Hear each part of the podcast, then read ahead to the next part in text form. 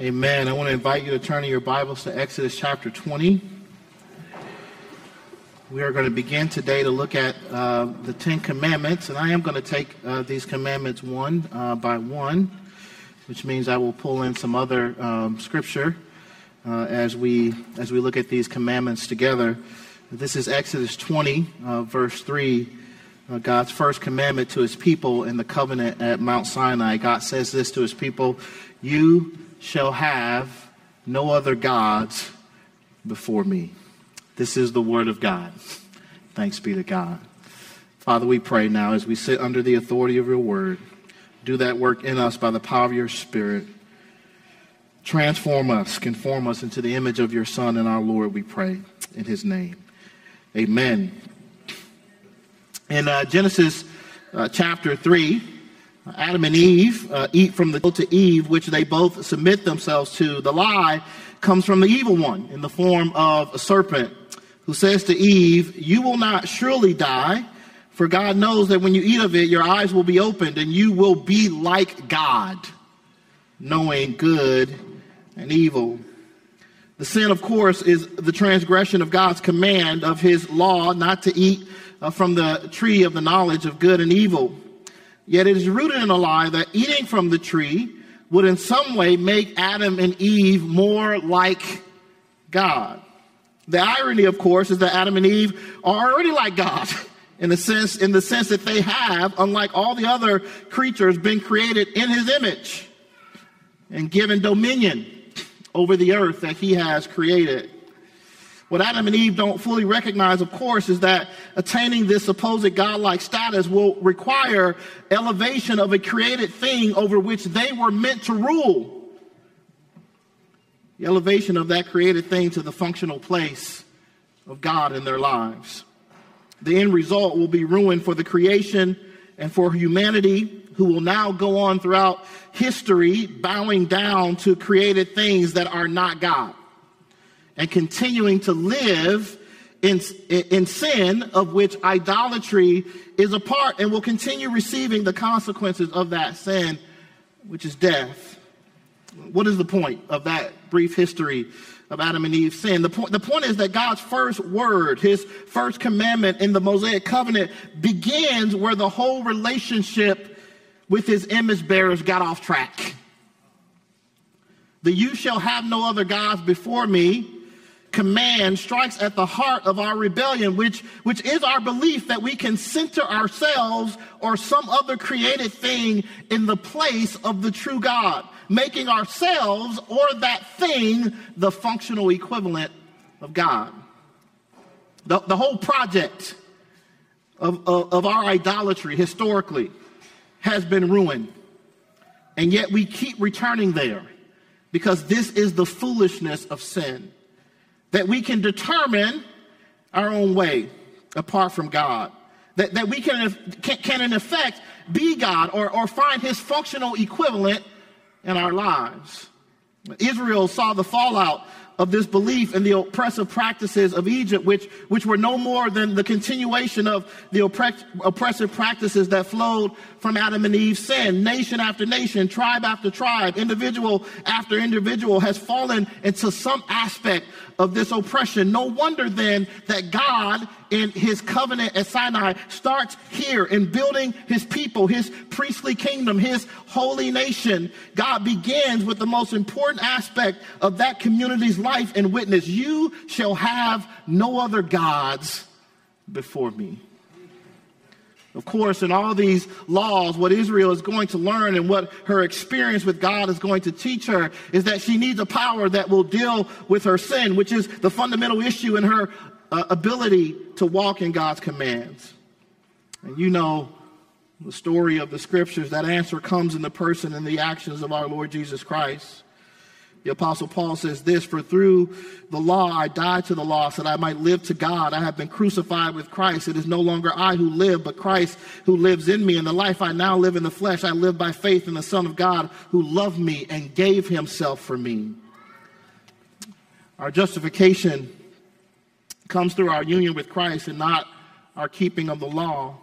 Yet now that our sin has been dealt with in Christ, we are now free and empowered by the Spirit to keep God's law, not as a means of salvation, but as a manifestation of that salvation that was won for us in Jesus Christ our Lord. Amen, people of God. So we are those who are enabled to walk in that allegiance that God calls us to, where we put no other gods before Him. Though we will not be perfect in this life in this regard uh, to this or any other command, we can increase in our faithfulness in this command in this life. So I want to talk for a few moments this morning um, about what this command calls us to. The command, you shall have no other God before me, no other gods before me.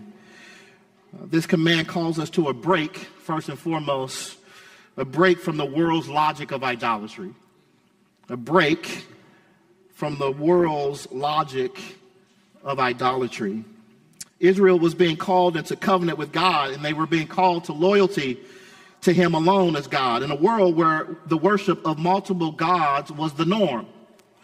The cultures around Israel contributed every aspect of their lives to the oversight of some deity. There were gods who people believed controlled fertility, and gods who controlled harvest, and gods who controlled war, and gods who controlled health, and so on. And in seeking to give explanation to the realities of life, people did exactly what the Apostle Paul, who proclaimed, uh, exactly what the Apostle Paul would proclaim centuries later in Romans 1. For although they knew God, they did not honor him as God or give thanks to him, but they became futile in their thinking and their foolish hearts were darkened. Claiming to be wise, they became fools and exchanged the glory of the immortal God for images resembling mortal man and birds and animals and creeping things. And in case you think this behavior was to be found only among the cultures around Israel, you have only to read the scriptures to know that this exchanging of the immortal God for things that were not God found expression even among those who claim to be God's people at various times in their history. Thus, what this command would mean for God's people would be a willingness to break from the worship of false gods around Israel and from their own sinful tendencies to attribute to, attribute to created things what only God can do. It would mean refusing to attribute uh, attribute the narrative of their lives to created things for what God for for for, for what does God what, what does God tell them in the preamble to this covenant? What does he say? I am the Lord your God who brought you out of Egypt, out of the house of slavery. And you know the story just a, just a few verses from this giving of the law. The people are going to create a golden calf and say, This is the thing that brought them out of Egypt. God says to his people, I am your redeemer. I am the orchestrator of your life. Following the command, you shall have no other gods, would be, as I said last week, to commit themselves to being exactly what God was calling them to be a distinct community committed to the only true and living God, seeking to draw the nations away from their own idolatrous practices toward the God of Israel, the God who is the narrator of all of our histories. Even if we give, even if we give that honor to something else. It is God who has narrated our history. Amen, brothers and sisters. But this distinction would also mean being thought foolish by the cultures around them, being thought unsophisticated, being thought naive. It would mean facing ridicule and taunting from those around them. And for people who have a bent toward being like the nations around them, such a calling would prove challenging. And yet God starts here because there is no other God besides him. And to believe in other gods is ruin for those who give themselves over to them. And so God calls his people to break from the lie of the cultures around them, the lie that may have been the reality in many of their own lives, a belief that there is any other God but the Lord. You, Israel, shall have no other gods. And this is true for us as Christians, though we have received the fullness of revelation of God as triune, Father, Son, and Holy Spirit. It is none other than this God who met with his people at Sinai, who we are to worship and who, to, to whom we are to give service alone.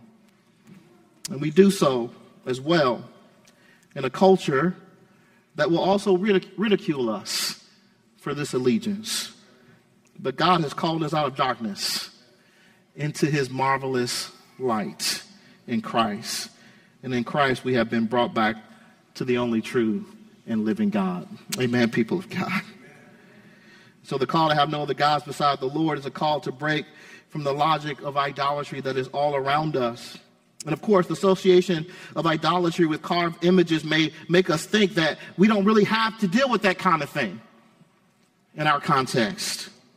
But if idolatry is the ele- elevation of some created thing to the functional equivalent of God, meaning we give ourselves to that thing, live by its commands, or worship that created thing by centering it in our lives, then we have idolatry all around us too. And we do. For some of us, this may be an easier thing to grasp because we were rescued by God from another religion, from the worship of a God or gods who were not the God of the scriptures. Yet the scripture tells us that all of us were at one point under the influence of another ruler other than God. Ephesians 2 1 says, And you were dead in the trespasses and sins in which you once walked, following the course of the world, following the prince of the power of the air the spirit that is now at work in the sons of disobedience. Since God has rescued us from this condition, the call is to not give ourselves experientially to what He has rescued us from. There is no God but the Lord. And so the call is not to submit ourselves to anything, uh, to anyone or anything in such a way that we give to it supreme authority in our lives. Think of what Jesus' words uh, in Matthew chapter 6 no one can serve two masters. For either you will hate the one and love the other, or he will be devoted to the one and despise the other. You cannot serve God and money. You, you cannot give to money the service you owe to God. And yet, think about how much money drives our decisions in this life. The way we treat or mistreat other people, the way we spend our time, the way we, uh, who we hang out with or who we don't hang out with based on their economic status. What is true about money can also be true about other things as well. We can give to other things the functional equivalent of God in our lives where we are letting that thing drive how we live.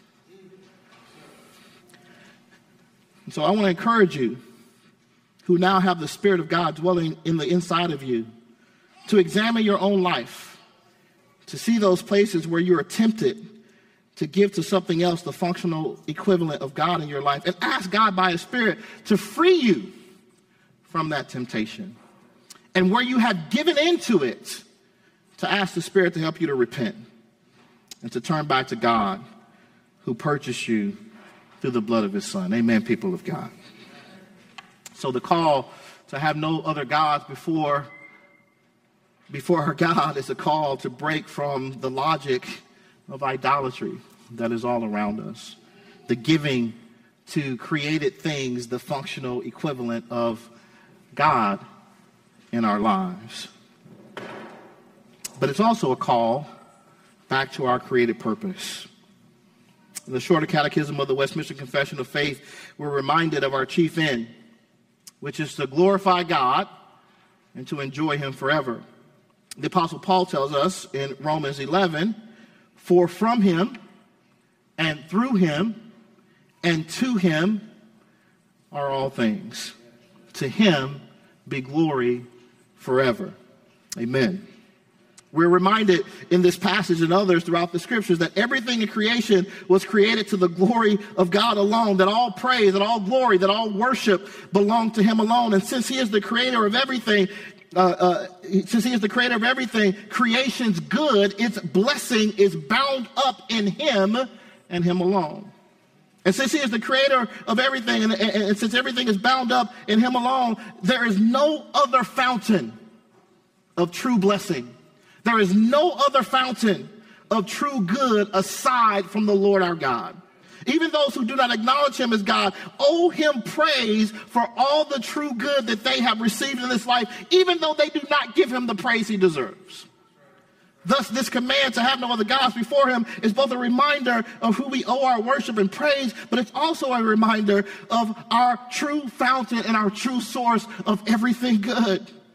Yes, God in His providence in dispensing good to us works through human beings, through the created order, and through ministering spirits called angels. But He is the source behind everything that is truly good that happens in our lives. We may honor we, we may honor men, but we don't worship them. I'm going to say that again. For some of us in the room, we may honor men. We do not worship them. We may give thanks for the ministry of angels. We do not worship them. We may give thanks for the material good that we receive from the creation, but we must not worship it. And worshiping the above things isn't just about calling them God or physically bowing down to them or putting pictures of them on our walls. Rather, worship consists in giving to those things, as I said, the functional equivalent of God in our lives, where we live in, live in submission to the rules we think will bring blessing, the blessing of those things into our lives. How many of us functionally serve, as in worship, our money or power or people? But none of these things are the fountain of blessing. None of these things are the fountain of our good. Only God is. Only the Lord is. Thus, the command, you shall have no other gods before me, is a reminder of who we owe our worship and where our true good comes from. Since God alone is God, we are reminded in this command of what James will say later in his letter in chapter 1, verses 17 and 18. Every good and perfect gift is from above, coming down from the Father of lights, with whom there is no variation or shadow due to change. Of his own will, he brought us forth by the word of truth that we should be a kind of first fruits of his creatures. As God calls Israel together, together in, in this covenant at Sinai, he reminds them of where the fountain of all their good comes from and to, to whom they owe all their worship. I am the God who brought you out of Egypt. I am the God who brought you out of the house of slavery. And I am the God who is about to give you this land that you did not create and that you do not deserve. A land flowing with milk and honey. I am going to bless you abundantly and you do not deserve it all the fountain of your good and your blessing comes from me. So as we look, as we look at this command, how are we empowered to keep it? And how are we empowered to receive those blessings, that good that comes to us in worship of God alone? We're told this in Colossians chapter 2, verse 9. For in him the fullness of deity dwells bodily. And you have been filled in him, who is the head of all rule and authority. Christ, brothers and sisters, is the visible expression of God. He is God in the flesh. And in the person of the Son of God, as he is presented to us in the scriptures, we see God in his relationship to his people, his love for them, his provision for their needs, his protection of their lives, his sacrifice on their behalf. Christ, who is God, binds himself to us. And we are in him. And through this union, we are empowered to worship the Lord alone and enabled to receive by faith all the blessings that are ours because of that union. There is no other God but the Lord. And he has made known uh, made himself known to us in Christ. So I want to encourage you this morning don't look to other things as the object of your worship or the fountain of your blessing, because at the end of the day, those things will only leave you wanting. Wanting at best and ruined at worst. And so the call here is to remember who it is that brings blessing into your life, who it is that brings what is good into your life. And the reason this is important is because of something James, something that James tells us in that same passage I just referenced in James chapter 1. He says earlier in that chapter, but each person is tempted when he is lured and enticed by his own desire. And the desire, when it has conceived, gives birth to sin, and sin, when it is fully grown, brings forth death. When we don't believe, when we don't live as though God is the source of our every blessing, we go looking for that blessing, that good, in all the wrong places. The end result of that looking for blessing and good in the wrong places is ruin, ruin in our relationships, ruin emotionally, ruin spiritually, ruin materially. And this ruin can affect us individually, but also affect us collectively at every level of our life. Glory be to God that He is the, the restorer of ruined lives, that He is the restorer of ruined places that he is the one who offers a well springing up to eternal life for all those who hope in him rather than in the false sources of life in this world. To have no other gods before the Lord means that we don't look to someone or something else for our ultimate source of blessing and good, but to the Lord himself, whom we were created to worship and enjoy forever. And since he is the fountain of all that is good, we can bring our desires for what is good and lay it at his feet, trusting that if it is to our good, he will give it to us. Amen, people of God. For the psalmist says, The Lord is a sun and a shield. The Lord bestows favor and honor. No good thing does he withhold from those who walk uprightly. No, this isn't a promise that if we do good, we will get everything we want.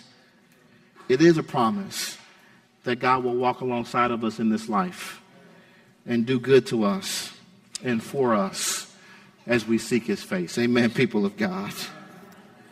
You shall have no other gods before me. As God lays out his commands for his people, he begins where the relationship got off track through our sin.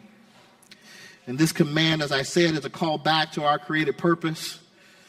In it, we are called to break with the logic of idolatry that is in the world, and we are called back to our created purpose to worship and enjoy God forever.